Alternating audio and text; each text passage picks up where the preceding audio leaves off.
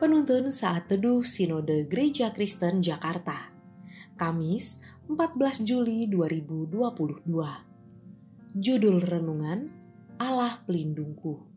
Diambil dari Kitab Mazmur nomor 9, ayat 10 dan 11. Demikianlah Tuhan adalah tempat perlindungan bagi orang yang terinjak. Tempat perlindungan pada waktu kesesakan.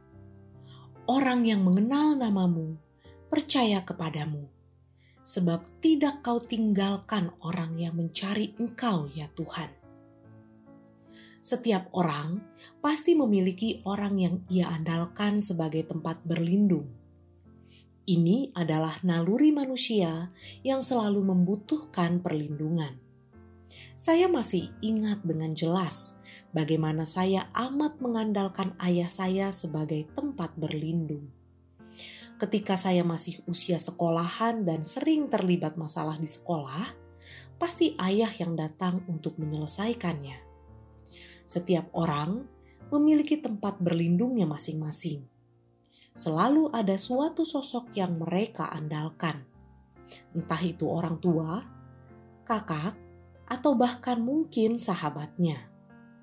Pemazmur mengatakan bahwa Allah adalah tempat perlindungan yang sejati. Ia tempat perlindungan bagi orang yang terinjak dan pada waktu kesesakan. Ini menunjukkan bahwa Allah bukan saja pribadi yang dapat diandalkan, namun juga selalu menolong di waktu yang tepat. Orang yang percaya pada Allah akan selalu disertai dalam setiap waktu. Sebab Allah tidak pernah meninggalkan mereka. Kita tidak perlu jimat atau benda apapun untuk menjamin hidup kita. Kuasa Allah cukup untuk menjaga kita, sebab Ia lebih besar dari apapun, bahkan ketakutan itu sendiri. Sayangnya, banyak orang hari ini masih menggantungkan tempat berlindung mereka pada tempat yang salah. Jimat-jimat, ramalan-ramalan, uang, aset, atau bahkan kepintaran. Semua itu adalah bentuk dari ketidakpercayaan bahwa kuasa Allah cukup dan mampu memelihara hidup umatnya. Bukan berarti lantas kita menjadi orang yang hanya menunggu kuasa Tuhan bekerja sambil bermalas-malasan.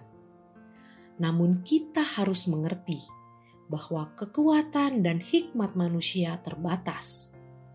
Maka itu kita membutuhkan Dia yang tak terbatas. Allah bukanlah salah satu, tetapi satu-satunya pelindung yang sejati. Terpujilah nama Tuhan.